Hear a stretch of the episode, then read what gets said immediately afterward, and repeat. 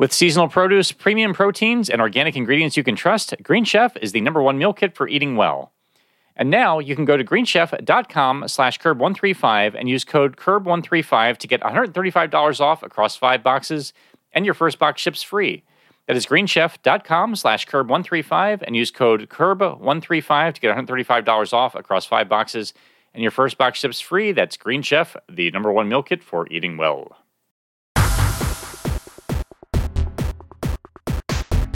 Curbsiders podcast is for entertainment, education, and information purposes only, and the topics discussed should not be used solely to diagnose, treat, cure, or prevent any diseases or conditions. Furthermore, the views and statements expressed on this podcast are solely those of the host and should not be interpreted to reflect official policy or position of any entity, aside from possibly Kashlak Memorial Hospital and affiliate outreach programs, if indeed there are any. In fact, there are none. Pretty much, we aren't responsible if you screw up. You should always do your own homework and let us know when we're wrong.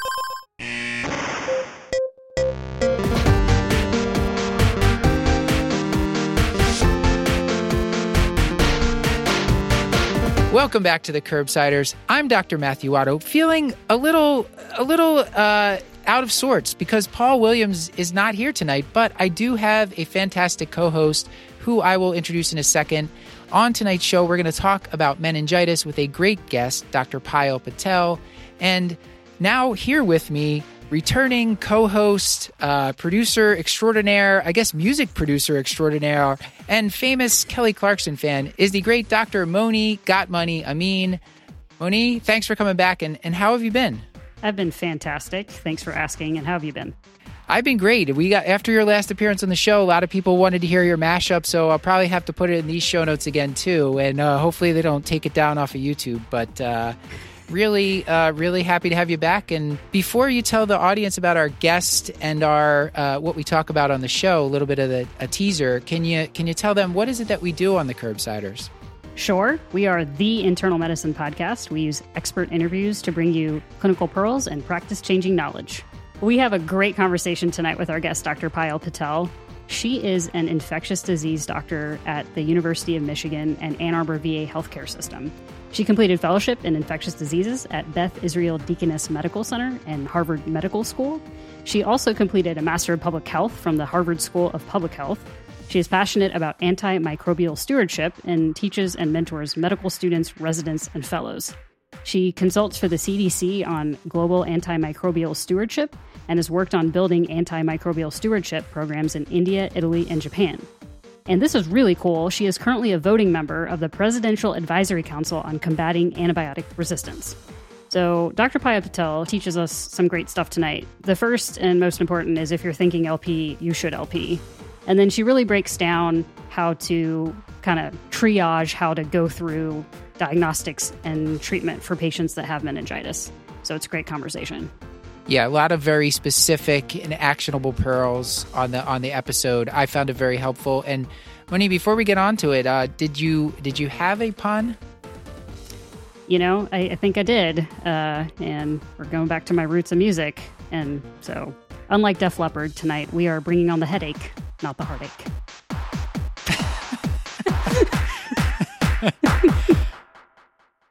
A reminder that this and most episodes are available for free CME through VCU Health at curbsiders.vcuhealth.org.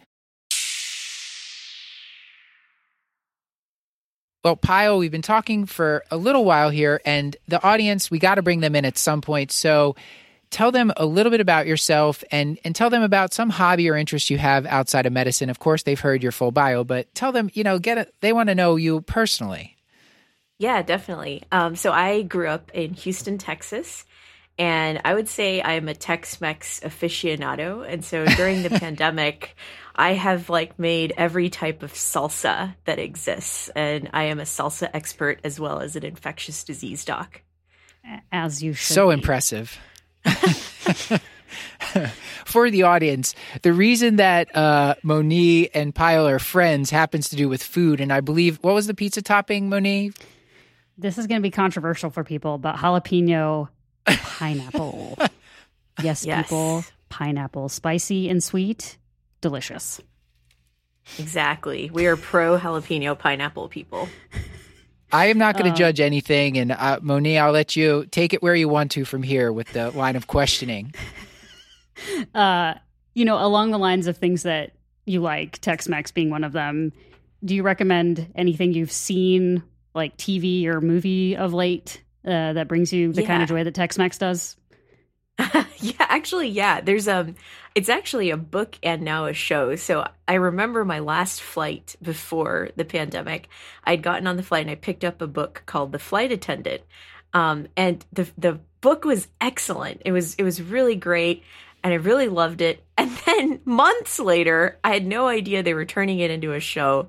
And the show itself has like really taken the book to another level. So if you're someone who, you know, likes reading um, and likes seeing that put on screen, I have really enjoyed The Flight Attendant, the book, as well as the series. It is so That good. is a good I- recommendation. I, talk about it with everybody that will listen. It is so good. That's awesome. By the way, Monee, I have to mention this because yesterday I was driving in my local area and I saw that Kelly Clarkson now has some sort of daytime talk show. So I was I was thinking uh, that I would have to bring this up with you. Matt, this show has Yes? been on the air for three seasons now, and you are just now learning it. Uh, I'm very sad for you. Uh, and the highlight of well, I guess the is that- billboard advertising is working. yeah, she's about to take over Ellen's time slot since it's going off the air. So, um, Ah. like literally, they're putting her show in the time slot, so that's probably why. And just for people to know, she sings a cover of a song at the start of every episode, and that's what makes it unique and fantastic. The end. Okay. All right. Well, uh, maybe we'll get a separate pick of the week from you, but I have one more question for Payal before. Payal, do you have any like favorite advice or feedback that you've received? Could be recently, could be any time during your career. Um, just some favorite advice that's that comes to mind. Yeah, I, you know, my piece of advice is actually related to the topic that we're we're going to be talking about today, meningitis, and it's something that an ID attending told me when I was a resident, and I now pass on to my teams, and that is if you're even considering an LP, there's a little voice inside of you wondering if you need to do an LP on a patient. The answer is probably yes, and the reason is if the LP is positive that's actually very helpful and it might direct your therapy. But also, if it's negative, it's actually also helpful because usually the patient who is getting an LP is on multiple antibiotics, sometimes multiple antivirals. And so the positive or negative LP can both be very helpful. So at the end of the day, if you're thinking about getting an LP, you should get the LP. Yeah, and I love deprescribing, so I'd be happy for a negative LP if I get to deprescribe. Before we read you a case, Monee, I just wanted to give you a chance to. uh, Did you have a pick of the week that you wanted to share with the audience? Because your your previous picks of the week have been such tremendous hits. Uh, Okay. So yeah. So I'm sorry to disappoint the fans, but um, this one's not Kelly Clarkson related in any way. but it does involve a pop queen. So uh, one of my favorite podcasts is called Switched on Pop. It's definitely been helping me through these like kind of darker news days that we've been having. And they recently did a four part series called Listening to Britney. And it's not your standard free Britney content. It is, they break down the four sort of landmark songs in her career and kind of talk through the evolution of how her sound changed and how producers changed the way they produced her voice from like a lot of character and personality on her first album. And then you get to that last album that came out like around her first sort of demise, if you will. And it's just really interesting and fun, and they're super nerdy about it, and I love it. So, switched on pop, listening to Britney, highly recommend. Another great recommendation by Monee. I I'm actually curious about this one because from what you were telling me off air a little bit, it sounds very interesting. This episode is brought to you by Indeed. And Curbsiders, you've heard us talk about Indeed before. That's because we've used Indeed and we were so pleased with the quality and number of applicants that we got. And it made it easy to organize them right there on their platform because Indeed is the hiring platform where you can attract, interview, and hire all in one place. That's right. You spend hours on other job sites searching for candidates, but with Indeed, it's a powerful hiring partner that can help you do it all. And with Indeed Instant Match, over 80% of employers get quality candidates whose resume on Indeed matches their job description the moment they sponsor a job, according to Indeed Data US. And Indeed's doing something no other job site has done. Now, with Indeed, businesses only pay for quality applications matching the sponsored job description. So visit Indeed.com slash internal medicine to start hiring now. Just go to Indeed.com slash internal medicine. Indeed.com slash internal medicine. Terms and conditions apply. Need to hire? You need Indeed. You know, it's time for a case from Kashlak. So let's hear about, uh, I believe it's Miss Hudson here. Yeah, Miss Hudson, somebody very similar to someone I saw uh, when I was on procedure service a few weeks ago. She's 41. She has a history of hypertension, and her friend brings her in with a couple hours of fever, neck stiffness, and altered mental status. When she gets to you, she's febrile, tachycardic, but normotensive. And her exam's notable that she's a little drowsy, but she is alert and oriented, and she has a positive Brudzinski sign. And her labs are notable for an elevated elevated white blood cell count and a creatinine of 1.5 uh, with a baseline of 1.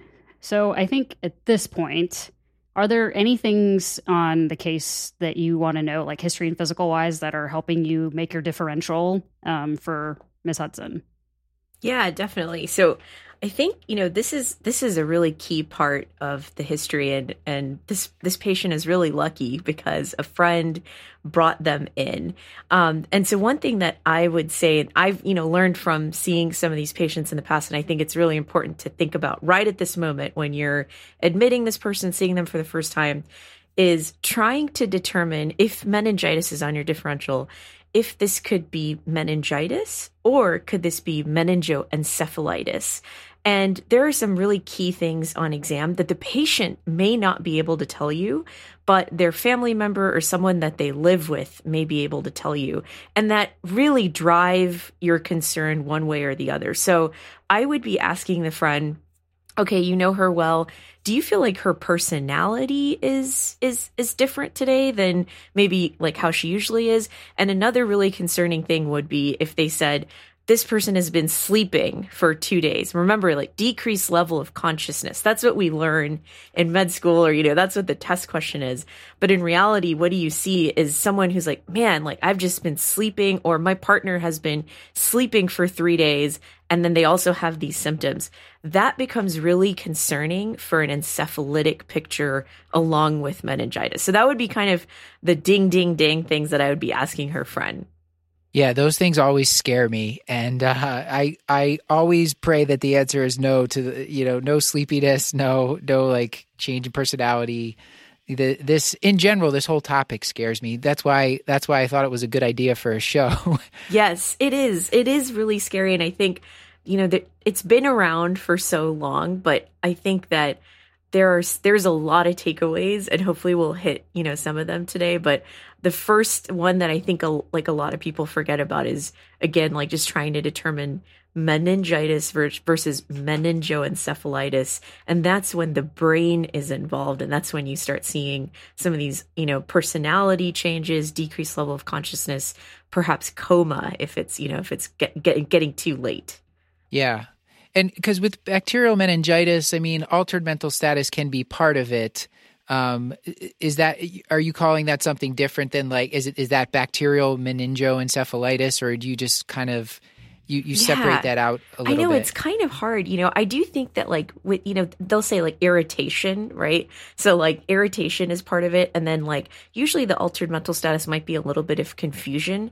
But with a florid encephalitis, people might be doing things that are almost thought to be psychotic, right? Like just mm. completely out of character for that person. And then p- paired with this like intense sleeping. And so that those two are really, those should scare someone into really widening that differential and rushing that, that workup for things that could cause encephalitis as well.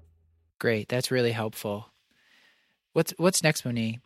Now that meningitis and encephalitis have entered my mind, this causes immediate uh, mental hyperventilation uh, because there's so many things that are running through my mind. So there's, you know, there's the I need to start antibiotics probably. Um, there's do I LP? Do I not LP? Do I get a CT?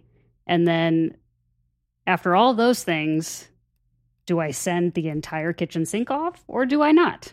So let's just kind of start back with antibiotics and then the LP part, and then we can go from there.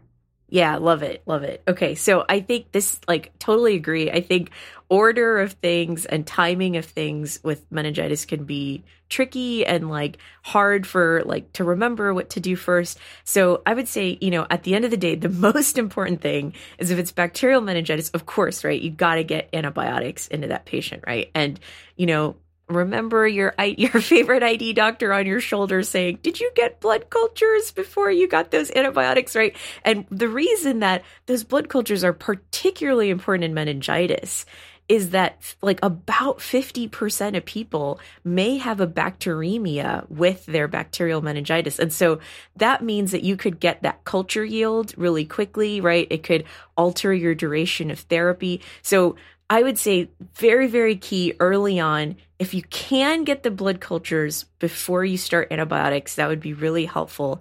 And getting antibiotics started is really helpful. So that that is really key. Now, thinking about the LP, the LP timing is important, right? And CT, you know, we've I think we've all learned in our lives like, you know, got to get a CT before LP. But there's been studies that show that, like, you know, we, we probably do way too many CTs and that they delay getting the LP, doing all of the other really important stuff. So, what like the IDSA, the Infectious Disease Society of America, and some other guidelines say is that if there is some concern for like mass effect, if they have some risk factors, which include things like immune compromise, for having something that could potentially, you absolutely need to get a CT those few things are it and they you know you can find those on UpToDate or, or the idsa guidelines. You know those few things would make you get a ct but most people who are presenting including this patient that we have in front of us you don't have to delay the lp to get that ct so that's really important to remember. And then the other thing to remember is again i said that you know getting those blood cultures and then antibiotics. That's really important because I know I remember myself being in that role, being like, oh my gosh, I have to get an LP, I have to get an INR, I have to see like what, how long is this going to take? That's why I don't want, you know, most people to, and I would say most ID doctors would say you don't want to delay the antibiotics to figure out the logistics of the LP. It does have to happen. Um, but the LP is important to happen soon because again, antibiotics can change your yield of what you're going to be seeing on that LP. It it pains me when I get consulted and like on the fifth day, right? Like this person is like being empirically treated for bacterial meningitis and they still haven't gotten an LP. And I'm like, every hour I see this like this culture result being less helpful. So that's kind of how I think about, you know, all of those first things that need to be ordered.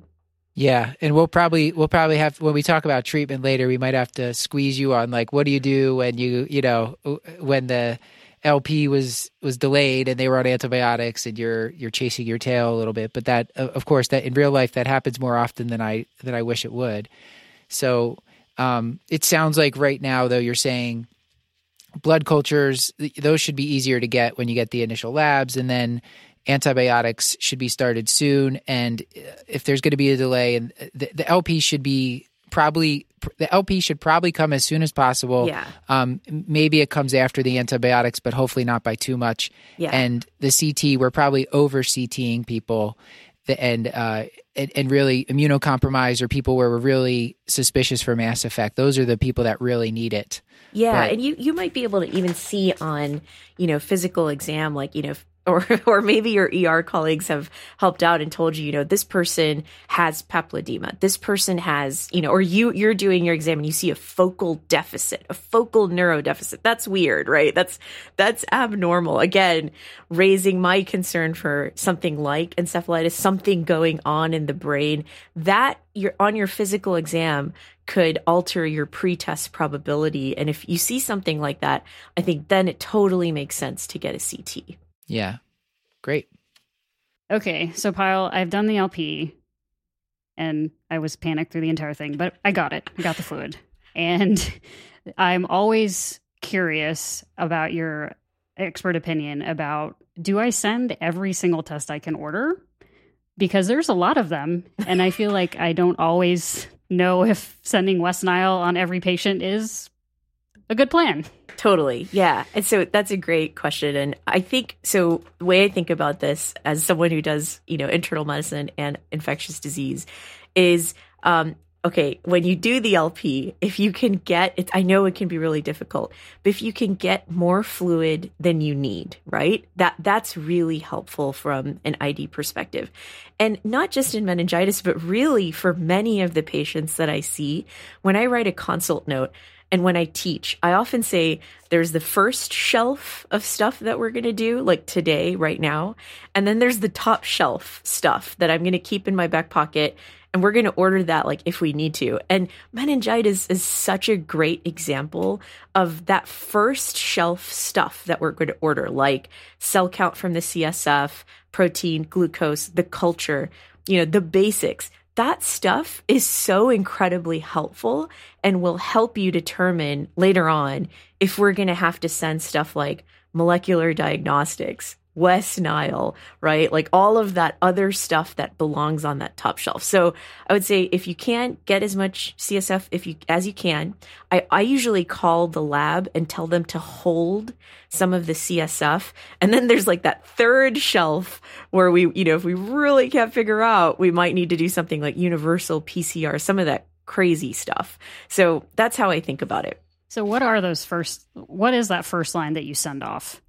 Yeah, yeah, definitely. You know, I used I used to I feel you on being like nervous about this. I used to write it down like on a piece of paper so that, you know, I would always have it in front of me because I was always so scared I was going to forget, you know, to send off like the serum, you know, because you got to send off the serum protein and all that stuff at the same time. So, I think, you know, the the bare minimum that I want to see when I'm when I'm consulted on someone who who might have suspected meningitis is the cell count and diff. Now that is that's that is money right there. That is going to help me so much. So cell count and diff, that's the most important thing. Definitely a culture gram stain, right? That's this that's both equally important. To me, it could end there and I wouldn't be mad at you, okay? If you get the glucose and protein, I'll be even happier, but those first two are really really really important to us in infectious disease and the and you mentioned the serum as well. So serum, uh, you're you're comparing the serum glucose to the CSF glucose, and same with the protein. Exactly. And um, and and you mentioned the panel testing. I from my reading, it, it seems like the panel testing sometimes it includes like the Neisseria and the strep and the H flu, and those ones seem to be very good, like the PCR test. But I was reading that the as you expand that panel more and more that the sensitivity specificity don't improve don't you know don't work as well. So you might go then you might get some results that you're like oh what do i do with this? And uh, maybe it was just something common and you didn't even need that. And now you have this like red herring or something like that. So that was my interpretation. I'm not sure if you see that happen if that's a caution we should leave to the audience or maybe the source i read. That's right. Yeah that's right. You know i do think of like when i think of like these advanced diagnostics and the things that we use them for like you know we we often use these pcr panels so many times inappropriately in GI, right?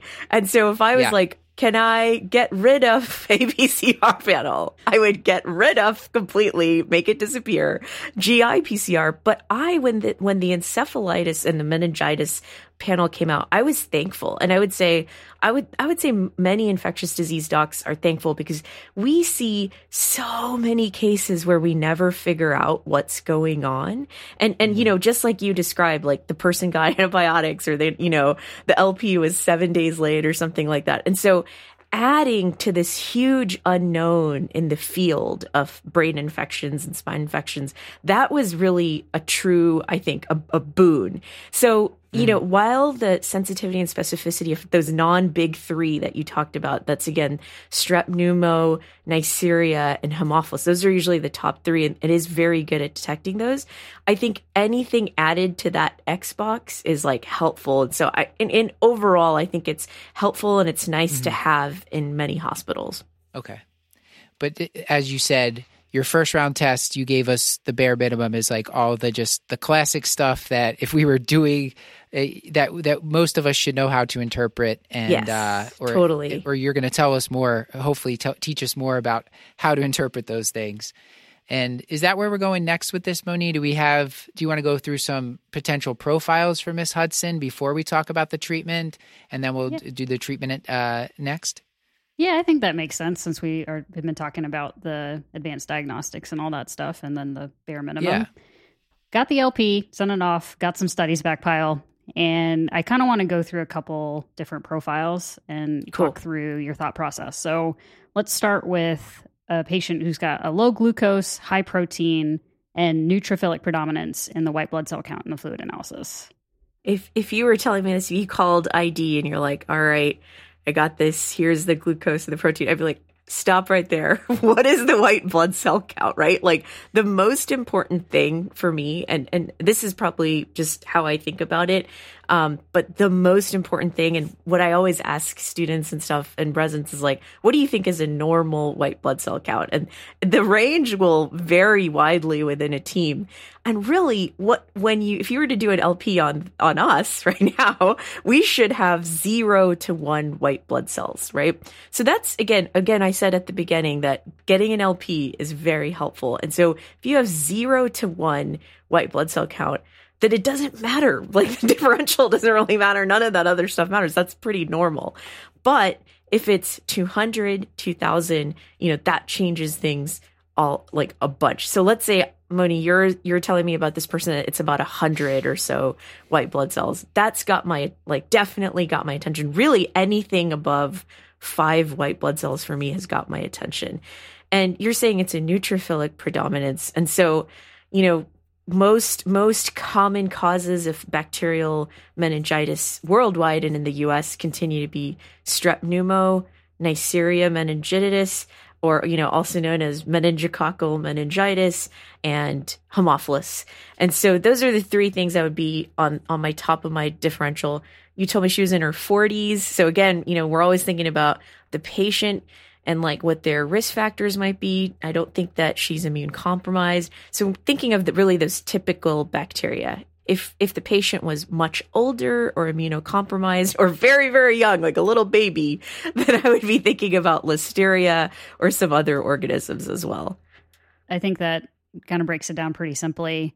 And so let's change it to a lymphocytic predominance and see what, what that gets us. So high protein lymphocytic predominance in the white blood cell count in the, in the fluid.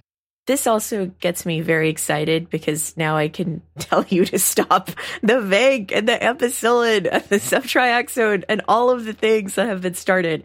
Um, again, why an LP is so high yield because just with that cell count and that diff, we're really able to change, you know, the differential quite a bit.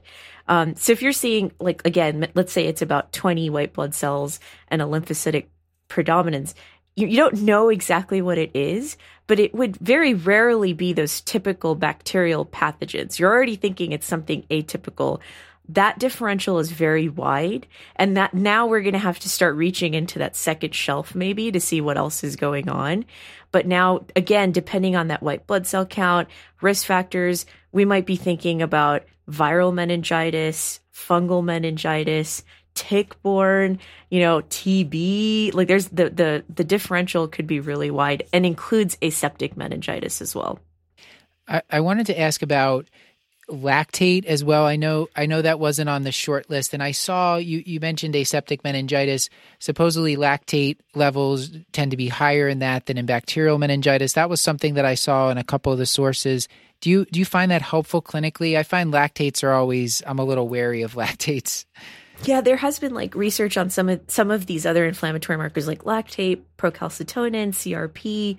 Um, and you know, I I usually don't ask for those. Sometimes the team will send those, and I'll help interpret them. Um, but I like to go to my go tos. Like you know, what if, if my go tos are there, it's going to help me with the differential. And uh, you know, those other things are not as as sensitive and specific, or or really helpful in thinking about the differential. Yeah. Okay. So nice, maybe a nice to have sometimes, but not. It doesn't it doesn't have to be there. Yeah. Monee, what else are we going to put Miss Hudson through potentially with this uh, differential, and then we'll eventually settle on one and talk about what treatment we want to pursue. Uh, so this last one is my favorite. Uh, normal normal glucose, normal protein, neutrophilic predominance. So It's a little muddy, Yeah. kind of confused. Please help. That's a tough one. Again, you know, I would be looking at the cell count, right? So, like, is this like a, a 10? Is this like a 5,000, right? Like, so if it's a 5,000, my concern is crazy high. I'm still really concerned about a typical bacterial pathogen. But if it's low, um, and it's like a, stone cold normal glucose, stone cold normal protein. And we see these, you know, like people don't follow the medical books. They'll have weird CSF profiles. The things that I would be thinking about are things like syphilis, right? Um, neurosyphilis is something that we see a lot.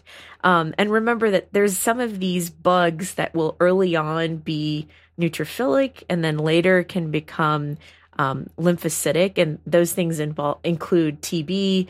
They can include some of the viral pathogens, and so um, it's not a it's not necessarily a reason to get a second LP, but it can sometimes muddy the results, just like you said. Yeah, I tend to get the patient with Monia. I'm not sure about you, but I get the patient with zero to four white blood cells and a glucose and protein that make no sense and probably it's because we're we're getting it and the person's been partially treated uh, and and maybe maybe we've partially sterilized or, or treated them. Um, but moni you get that too? Oh all the time. And i'm always super happy about it. I will say like i think if it's like if it's like a florid i i i also get consulted on those. You guys will consult uh, id on those. And i think you know even though I, as I said, like each hour, each day that goes by that you haven't gotten the LP, the yield continues to go down. But if it's a florid bacterial meningitis, they're not going to have a stone cold one white blood cell in their LP. So right, yet again, right. it's still you can at that point pull off vanc, ceftriaxone, right? All of those things because that person has something going on, but it's not a typical bacterial meningitis. Payal, I wanted to ask in in follow up. So you gave us a lower cutoff of you said it, more than five white blood cells. That sort of gets your piques your interest. Is there are there higher number cutoffs that make you think, oh, this is definitely bacterial, or this is def- definitely like one diagnosis or another? Not as much. It's it's really um, for me. It's really that lower number. And so if if it's a lower number, my my differential is wider. But really, the higher it goes, it's it's going to be usually a more typical bacterial pathogen whereas if it's a lower number let's say 5 10 15 20 your differential is very wide at that moment because it could mm. be infectious it actually could be not infectious and you you won't be able to tell just with that cell count so these panel tests we were talking about, maybe they're more helpful there. Yeah, exactly, exactly. And and that's when you start thinking about, you know, fungal endemic stuff. Where do you live? You know, did that person travel? And and using some of those other things to help you think about stuff too. I think it's come up a couple times in passing about aseptic meningitis. And so I'm kind of curious from the other parts, history and this stuff, what things do you sort of use to help you kind of discern that this might actually be more aseptic than anything else? Yeah, man, that's hard. And and you know, it, I I definitely see why you guys are asking about this. Um, very difficult. That's you know, this is where you go into that second shelf because you, you it has to be almost a diagnosis of exclusion. You don't want to miss something else, especially in this part of your body, right? Um, and so this is around the time that we start looking at, you know, what time of the year is it? Is it time for West Nile? Has has that been reported around here? Is that something we need to think about? Um, and and that would be the time where you do reach into that second shelf, start sending off some of that viral stuff. Is this person immune compromised? Could they be at risk for something like a fungal meningitis? Um, so, you know, that's when you really want to start ruling out those other atypical causes. And if everything remains negative, and sometimes if you're lucky enough to have that history, oh, you know, oh, by the way, I took my cousin's back to Bactrim yesterday for, you know, an upper respiratory infection. That's, that's actually very helpful at that point. Uh, but I think aseptic meningitis, you know, Uh, maybe maybe ID doesn't get consulted on it that much, but I would say we don't see it nearly as much as we see all of these other infectious types of encephalitis or something like, you know, cancer causing a meningitis or, you know, some of these other non-infectious things that aren't just an aseptic meningitis or it's a viral meningitis. The, those things are much more common. Yeah, the differential the the differential gets broad and that's where I, I think usually we ask the question, when should we consult ID? I think most hospitalists would consult ID for any patient with meningitis Yeah. or menin- meningoencephalitis. Um, it just it's just too high risk. No one would fault you at all. Yes, that is completely fine. Completely fine. I would hope. Very recently, the thought crossed my mind, so I definitely called probably sooner than I normally would have. But yeah, So I think, I, I mean, to recap what we talked about with the testing, our, our first line, cell count with differential, that's like what we're most interested in, you know, because that's really going to start to point us big time in one direction. And then the other stuff can kind of fine tune that. And so the classic bacterial meningitis is low glucose, high protein, and uh, elevated cell count, neutrophilic predominance.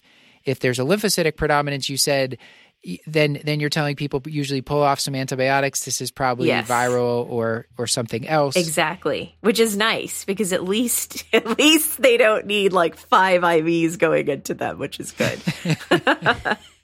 Free this up is the such line. a tease for treatment. So And then you said your your second line or kind of like your top shelf thing. You usually you ask like save some fluid uh, in the Yeah. lab because we might want to run a second round of testing, and that's where these panel PCR tests can be helpful because we could do some of the more specialized and really broaden our differential if it's a lymphocytic predominance or if it's not like just a classic bacterial meningitis. Exactly. And I think that that's something that I've really noticed in the different places that I've trained.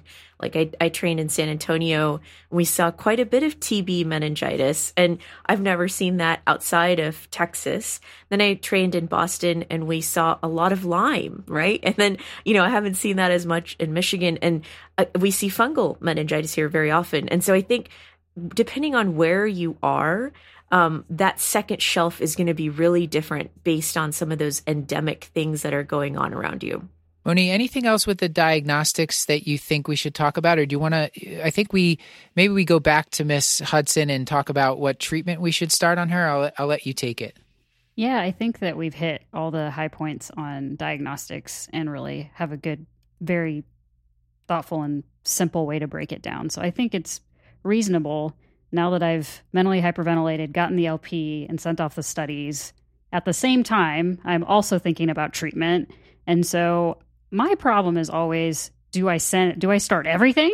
I think the answer is probably yes, but I'm kind of curious. And then I also wonder about the antiviral piece, but we can start back with just do I do I start everything? And then the steroids question. Oh yeah, definitely. That's that's a great question. The steroids has been confusing, I think, over time. Um, so again, now this is again where like the risk factors and you know those things really matter. Also, I think you know something that we something I think that would you know come up when you're thinking about it. But is this like a community acquired meningitis, or did this person just have neurosurgery? You know, two weeks ago. Very very different. So those things can really change your like your empiric antibiotics and then really important to remember that whatever antibiotics you're using must get through the blood brain barrier right and so that's that's really important to remember so I think that's how, kind of how I think about it. Did, did this person have a neurosurgical, like something going on, trauma to the head that would change kind of the etiology of these organisms? And then that becomes kind of where I'm more scared about things like MRSA and Pseudomonas. Or is this like a community acquired, which is, you know, really the more common, and that's the pa- patient that we're talking about right now. And that's when um, you can start kind of narrowing your your antibiotics. And then again, are they really old? Are they really young? Those are the things we remember from like you know when we studied this when we were in med school. And it's totally okay to look this up, right? Totally okay to always look this up. But usually, Vanc and ceftriaxone are a good choice, right? And not because of Staph aureus. This is like the part that I think people don't remember. It's not because MRSA is causing like bacterial meningitis. It's because strep pneumo has become resistant over time. And so there's a possibility that it could be resistant to ceftriaxone. There's a, there's a possibility that you would need Vanc for it. And if you were to only do Vanc, you would be missing gram negatives. So, and ceftriaxone covers many of the potential organisms. So for that reason, Vanc and ceftriaxone are are a good go to. If you're listening to the Curbsiders, I'm willing to bet that you're the type of person who goes above and beyond because if we're being honest with ourselves, listening to our podcast is probably a little bit like homework, and you probably already have a job on top of this. So, I- all this is to say, I think you deserve a good night's sleep. And that's why we're thrilled to be sponsored in part by Birch Mattresses, which will help you get that good night's sleep. Birch makes organic, non toxic mattresses made right here in America, and they are shipped straight to your door with no contact delivery, free shipping, free returns, and a 100 night sleep trial. Birch mattresses are made here in America with just three materials sourced straight from nature organic latex, New Zealand wool, and American steel springs. And they're certified organic. They donate 1% of all sales to the National Forest Foundation, which plants trees in American forests. They sent me a mattress. I have never slept better. And as someone who cherishes sleep more than almost anything else on this planet, that's saying a lot. So if you're looking for a new mattress, check out birchliving.com slash curb and check it out. They have a 25 year warranty and you get to try it out for 100 nights risk free. They'll even pick it up for if you don't love it, but we're sure that you will. Birch is giving $200 off all mattresses and two free EcoRest pillows at birchliving.com slash curb. That's $200 off all mattress orders and two free EcoRest pillows at birchliving.com slash curb. Okay. You kind of talked about risk factors for something like listeria where you might add something else. So I think it'd be helpful to, I don't know, Matt, what do you think? Because there's like, there's so many scenarios we could go through. Yeah, I, I think by age, yeah. I mean, she's she's under fifty. I saw fifty as the cutoff where you start to worry about Yeah. listeria. But was there is there anything that makes you add the ampicillin coverage to a person under fifty if uh, thinking about listeria or or any other bugs? I think you know, like it, it really is immunocompromised as well, and and list, Okay. listeria is, is thank, thankfully you know rare enough. But I will say that it again, this is where those blood cultures are so important because often when someone has listeria meningitis, they will also have the bacteremia listeriosis, um, and so hopefully you're going to have yield from your blood cultures quickly as well as well you know listeria i should say i wish it was quickly but listeria will take longer to grow than you know some of this other stuff like strep. So you want to have as much of a yield as possible. And then it's important to remember and people may not remember this listeria like the cephalosporins don't work. Um, and that's why we use ampicillin. And so that is why you're on five antibiotics when you're thinking about bacterial meningitis. Ampicillin is specifically for listeriosis um, and then vanc and ceftriaxone will really cover that wide array of other organisms. No, that, that's great. So, and you mentioned if the person, it, so she's coming in, we think this, if, if this is bacterial meningitis, it's community acquired as far as we know, no head trauma, no uh, recent surgical procedure in the CNS. Right. And, uh, but if she had a recent surgical procedure or she had some sort of head trauma or something, how would that change that initial three, the, you mentioned the three antibiotics potentially? Yeah, that's a great question. So when we and that is someone I think you know as as things change in our in all of our hospitals we'll continue to see probably more healthcare associated meningitis right? It's going to be something that we're all going to see. Definitely in id we see this all the time. So this is like actually a common id board question because again you're thinking about what are the organisms in an operating room that you're worried about? And those are mrsa and pseudomonas right? And what are antibiotics that will cross the blood brain barrier that will treat MRSA and Pseudomonas, which are different than what we're thinking about in co- community acquired meningitis. And so VANC, here, there's your go to. VANC is going to be covering the MRSA and crosses the blood brain barrier. And you have a couple of options that I'll often quiz my team. You know, I'll say there's two cephalosporins that cover Pseudomonas, and most people can remember cefepime, but other people can't remember ceftazidime.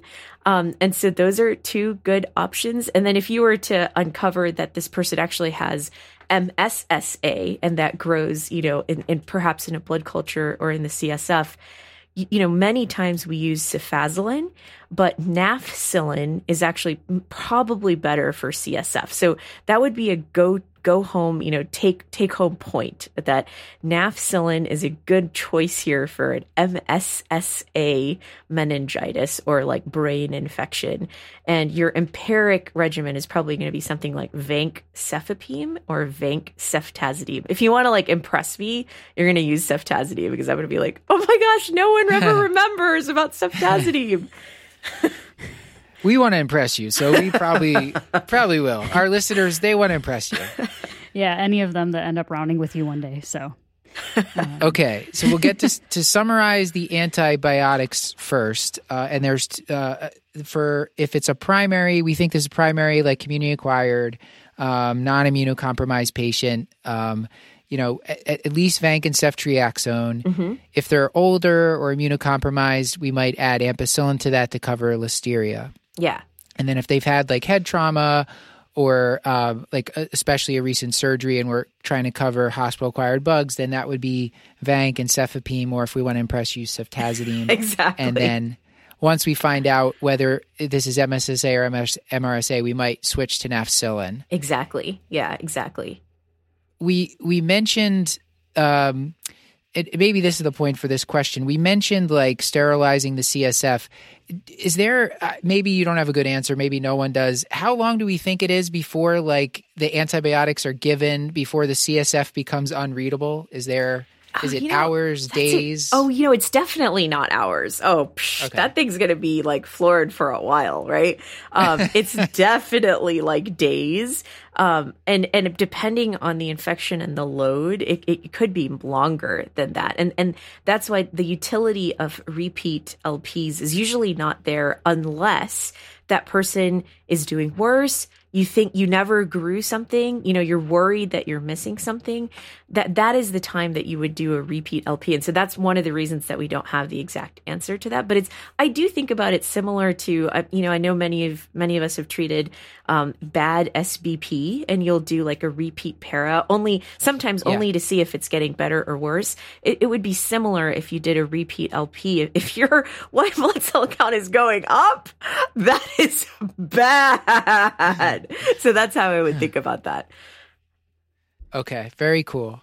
And then I think we should talk about uh, steroids as well because that's that's Oh, yes. confusing to me. yes Uh, I I thought maybe, and I'm also confused why some places they seem to work in some is some in the developed world, but not the uh, you know Yeah. not lower income countries. I, I'm not sure if you, but can you speak to like who should get the steroids and Yeah. when should they get the steroids? Definitely. Yeah, this is really an important point. So, um, you know, it's it's really hard. You can't tell when someone's walking in what bug they have, right? Um, but and that's the hard part, right? And so what what we know is that in high income countries, per the studies that have been done right now, and according to the most recent Cochrane review, in high income countries, steroids are helpful if they are given before or with antibiotics for strep pneumo in adults and may prevent deafness in kids with Haemophilus. So really, there seem to be benefits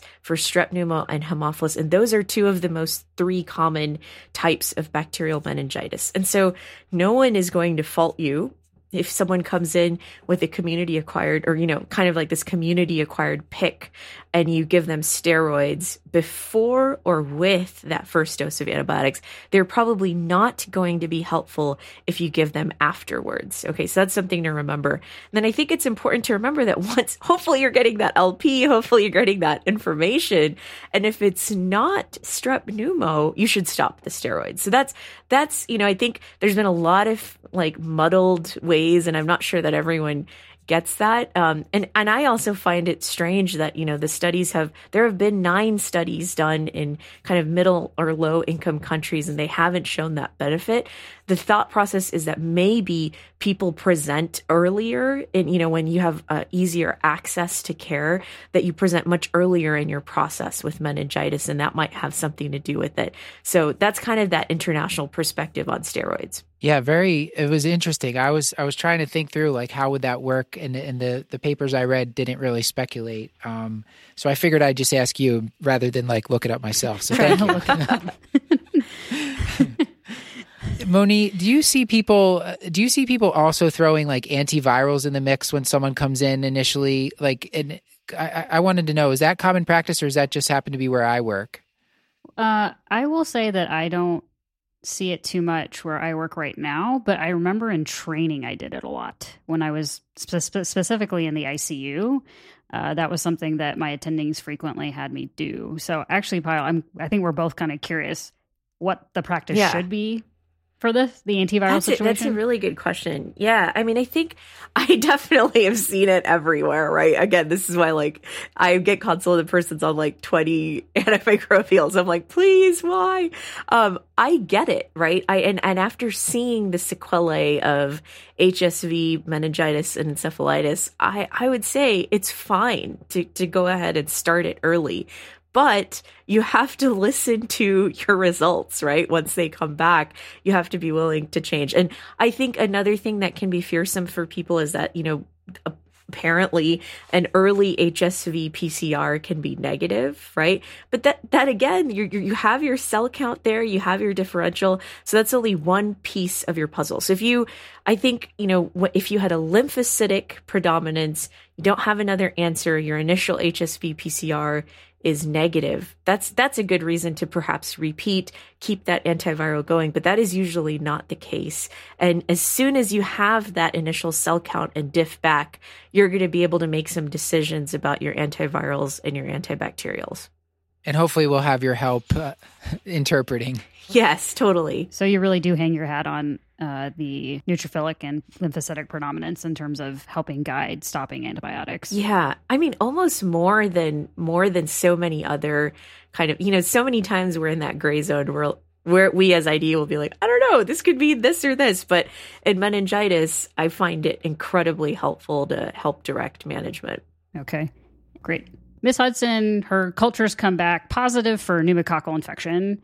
So this is the point where obviously we we can stop some stuff, but we can also start thinking long term. So I always am curious how long am I supposed to keep people on antibiotics and the steroids in this situation? Yeah, great question. So hopefully at this point you've I'm sure you've consulted your local infectious disease team and we're going to be happy to help with the duration and all of this and you know this is this is kind of I, hate to say like an easier case um, because strep pneumo we you know we know what to do. We got this, right? You want to know if they had a bacteremia or not, right? That could potentially change things. Some of the cases that I've seen have been a horrible otitis media leading into meningitis, leading into an osteomyelitis. So you really want to see is this just a meningitis? Is it also a meningitis and a bacteremia? Is it also an ear infection and an osteo? So so many times there might be more than one thing going around that can really affect duration. But if this is just a, you know, good old simple strep pneumo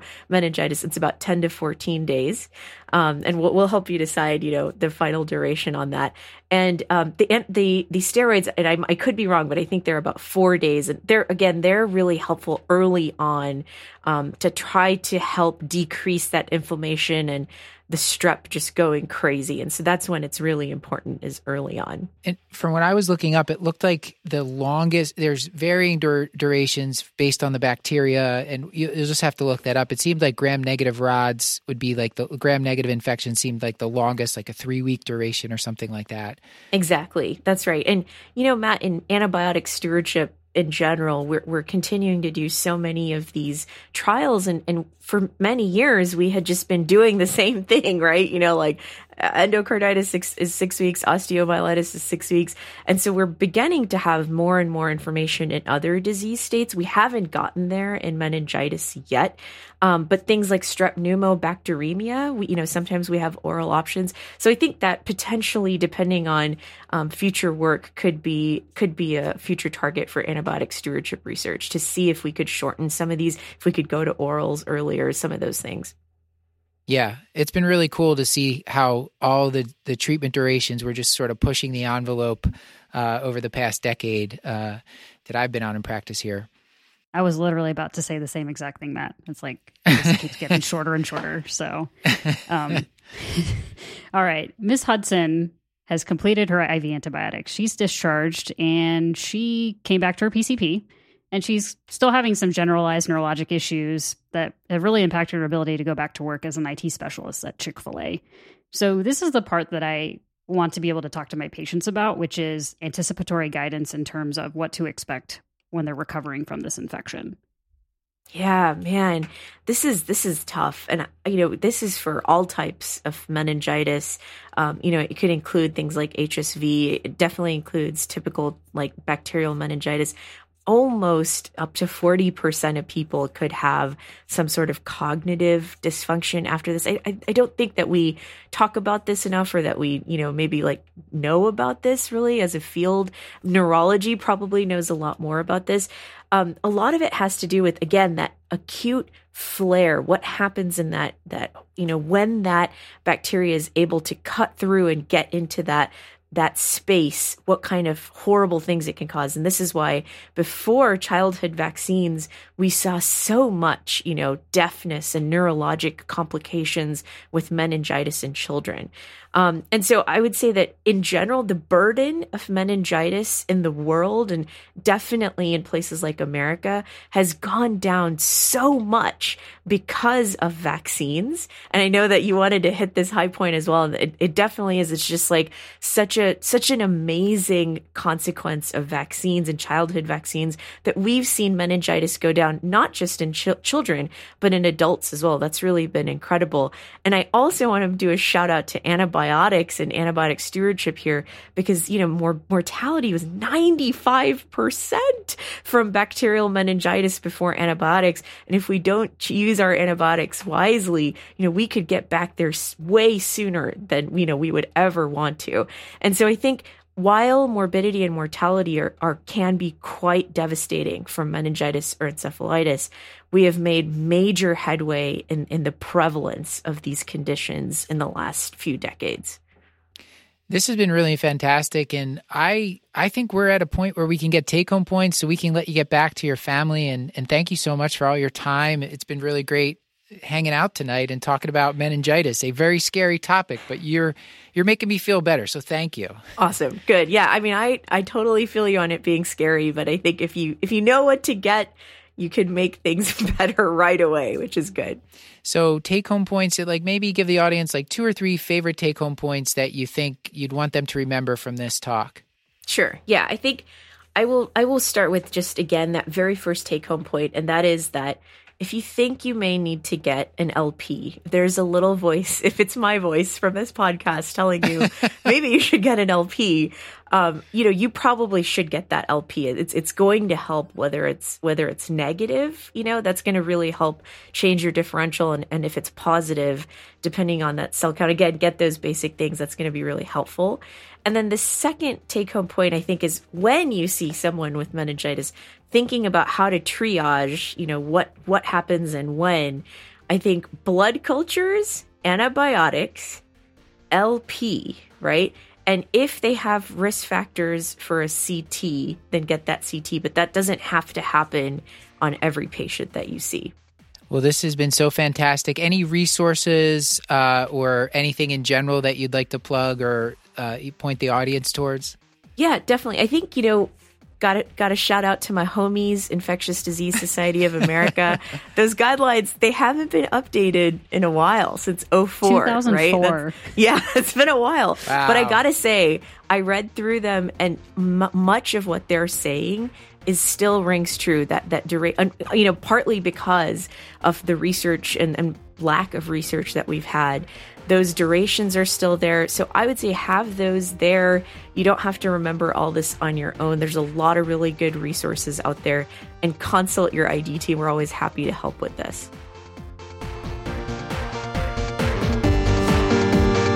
This has been another episode of the Curbsiders bringing you a little knowledge food for your brain hole. Yummy. I was waiting for it. Get your show notes at thecurbsiders.com and sign up for our mailing list to get our weekly show notes in your inbox. Plus, twice each month, you'll get the Curbsiders Digest with great practice changing updates on articles, guidelines, news, and internal medicine. And we're committed to high value, practice changing knowledge. And to do that, we need your feedback. So please subscribe, rate, and review the show on Apple Podcasts or on Spotify. You can also email us at thecurbsiders at gmail.com. Reminder that this and most episodes are available through VCU Health at curbsiders.vcuhealth.org for CME. And I wanted to give a special thanks to Dr. Moni Gottmoney Amin for writing and producing this episode, and to our whole team. The Curbsiders is produced and edited by the team at Podpaste. Elizabeth Proto runs our social media, and Stuart Brigham composed our theme music. And with all that, Moni, until next time, I've been Dr. Matthew Frank Watto. And I've been Dr. Moni Got Money Amin. Thank you and good night.